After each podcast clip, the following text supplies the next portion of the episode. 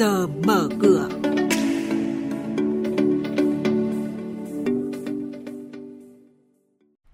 Thưa quý vị, trong chuyên mục này sáng nay, các biên tập viên của chúng tôi sẽ chuyển đến quý vị một số thông tin đáng chú ý đó là Mỹ Trung nhất trí nối lại đàm phán chứng khoán châu Á tăng điểm,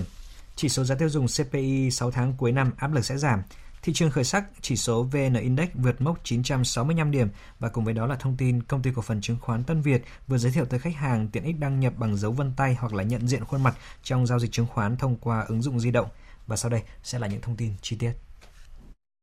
Thưa quý vị và các bạn, chứng khoán châu Á tăng điểm trong phiên giao dịch hôm qua sau khi các nhà lãnh đạo Mỹ, Trung Quốc nhất trí tái đàm phán thương mại song phương giúp xoa dịu lo ngại về tăng trưởng toàn cầu. Cục Dự trữ Liên bang Mỹ được cho là sẽ vẫn hạ dần lãi suất từ nay cho tới năm 2020. Tuy nhiên, khả năng cơ quan này hạ 50 điểm cơ bản là khó. Trong bối cảnh căng thẳng thương mại Mỹ-Trung tạm thời lắng xuống, giới đầu tư có thể sẽ tập trung vào báo cáo việc làm tháng 6 của Mỹ được dự kiến công bố vào ngày 5 tháng 7 tới. Thông tin tại cuộc họp tháng 6 của Tổ điều hành thị trường trong nước cho thấy thị trường hàng hóa cả nước 6 tháng đầu năm ổn định và không có dấu hiệu tăng đột biến. Đây là cơ sở cho nhận định sức ép lạm phát trong nửa cuối năm 2019 sẽ giảm và không còn lớn như 6 tháng đầu năm. Dự báo chỉ số giá tiêu dùng CPI sẽ giữ ở mức thấp trong nửa cuối năm và bình quân cả năm có thể chỉ tăng khoảng 3,5 đến 3,6% so với cùng kỳ năm ngoái, thấp hơn nhiều so với mục tiêu là tăng khoảng 4%.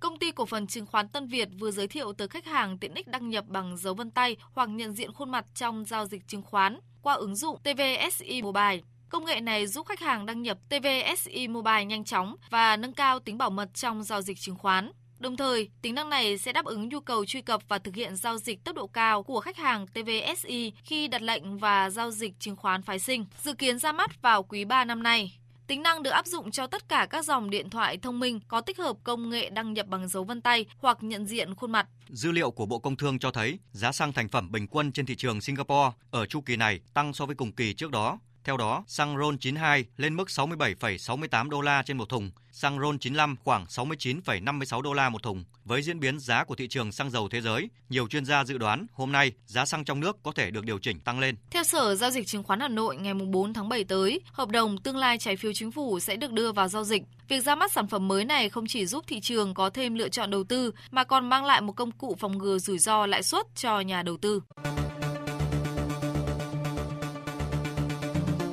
Vị và các bạn đang nghe chuyên mục Trước giờ mở cửa, phát sóng trên kênh Thời sự VV1 từ thứ 2 đến thứ 6 hàng tuần. Thông tin kinh tế vĩ mô, diễn biến thị trường chứng khoán, hoạt động doanh nghiệp chứng khoán. Trao đổi nhận định của các chuyên gia với góc nhìn chuyên sâu, cơ hội đầu tư trên thị trường chứng khoán được cập nhật nhanh trong Trước giờ mở cửa.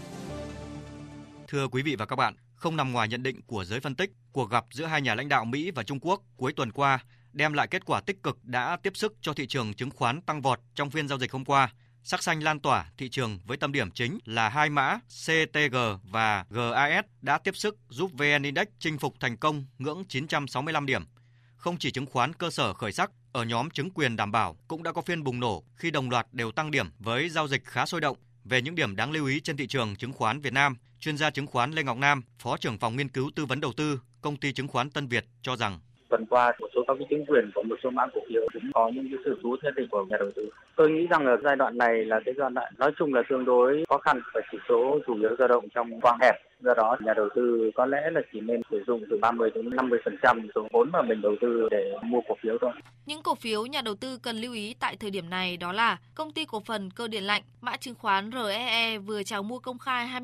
21% cổ phần công ty cổ phần cấp nước Khánh Hòa, mã chứng khoán KHW Hiện công ty sở hữu gần 25% cổ phần mã KHW. Giá chào mua là 27.300 đồng một cổ phiếu, tương ứng với tổng chi phí đầu tư sẽ vào khoảng 149 tỷ đồng. Tổng công ty phát triển đô thị Kinh Bắc, mã chứng khoán KBC vừa công bố chia cổ tức tiền mặt đợt 1 cho năm 2018 là 500 đồng một cổ phiếu. Ngày chốt danh sách là 15 tháng 7 tới và ngày thanh toán là 15 tháng 8 cổ đông đã thông qua chia cổ tức tiền mặt 10% theo mệnh giá và sẽ được thanh toán hai đợt trong quý 2 và quý 3 này. Khuyến nghị nhà đầu tư mua cổ phiếu KBC với giá mục tiêu 16.700 đồng một cổ phiếu.